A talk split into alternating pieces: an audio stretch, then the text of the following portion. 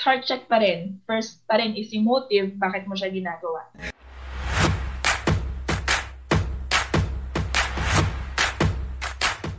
So, yung tanong is, is it bad to push yourself to become busy? For example, siguro yung sa church, sa school, just to avoid having frailties and committing wrong deeds again.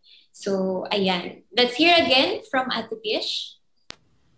Okay, so regarding naman sa pagiging busy or um, like gawin nating busy yung sarili natin for the ministry or mga work sa church, I think for me, um, I cannot say yes or no na maging masama maging busy sa sa church. Pero I think dito papasok yung depende kung depende kung paano paano natin siya iisipin eh. Um, pero kung iisipin natin na magpapaka-busy ako sa church para matakpan or para hindi malaman ng iba na meron akong ginagawang kunyari, for example, meron kang vices pa na tinatago mm. or meron kang mga um, meron ka pang mga ginagawa na alam mong hindi dapat at alam mong uh, hindi siya okay sa paningin ng Lord. Depende yun eh, yung sa perspective natin, kung paano natin siya titignan. Yeah.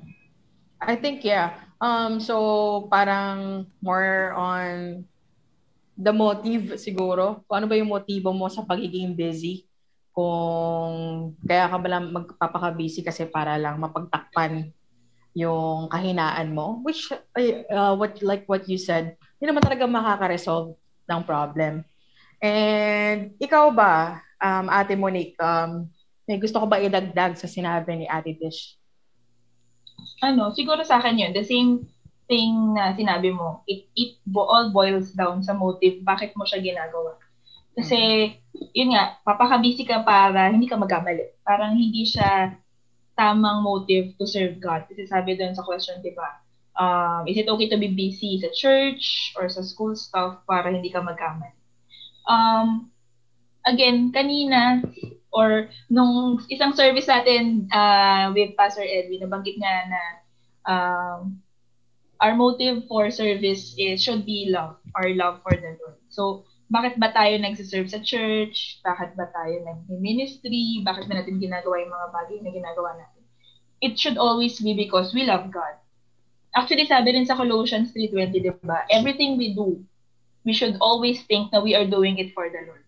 So, kahit na hindi sa church, kahit na ginagawa natin mga sa school or sa family natin, we should always think na ginagawa natin yun for God.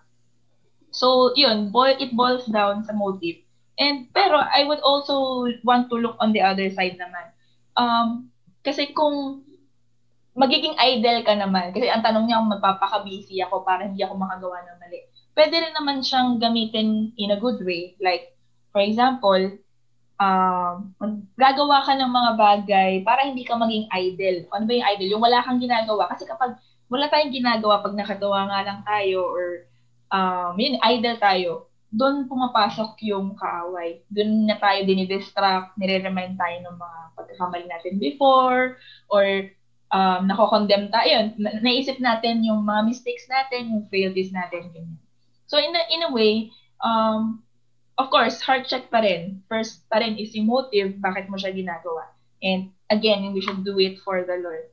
And number two, yun, wag tayo maging idle din. So, hindi, hindi ko sinasa, hindi namin sinasabi na wag kayong magpaka-busy.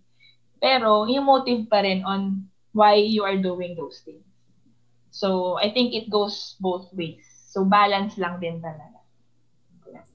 Yun. So, talagang it all boils down to ano ba yung motivation mo? Ba't mo ginagawa yung mga bagay-bagay? At syempre, kailangan we are always motivated by love. So, mm-hmm. ayan. Yep. That's right. So um, maybe it's time for the young people to reevaluate yung mga ginagawa ninyo. Um, is it because you want to do it for the glory of God or just to keep yourself busy um, dahil meron kayong mga sin. So, iba yun eh. So, kailangan talagang i-deal separately yung sins. Minsan, kailangan ng deliverance or kailangan i- i-lay down nyo yun sa mga leader nyo, which nandito kami. Hi, guys!